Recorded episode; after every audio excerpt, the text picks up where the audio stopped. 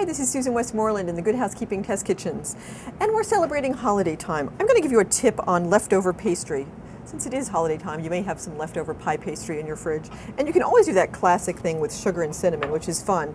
Or you can take it a step further and just roll it nice and thin and make it into a flatbread cracker. And I like to just roll them out, just keep it moving, roll it nice and thin, and we'll just stick it on the cookie sheet. And then we can just do that pretty thin and I'll just shave some Parmesan over the top of it and maybe sprinkle it with a little bit of black pepper. And you can just pop those in the oven for about 10 to 12 minutes at 425 and you'll have a really delicious homemade cracker. You may actually be buying pastry to do this by the end of the week. But anyway, this is a great tip. But for dinner tonight, I've got some spaghetti carbonara pie that also uses Parmesan and black pepper, and you're using some quick cooked or leftover spaghetti and eggs and ricotta. And it's not really a pie in a pie crust, it just bakes in the oven really easily and deliciously.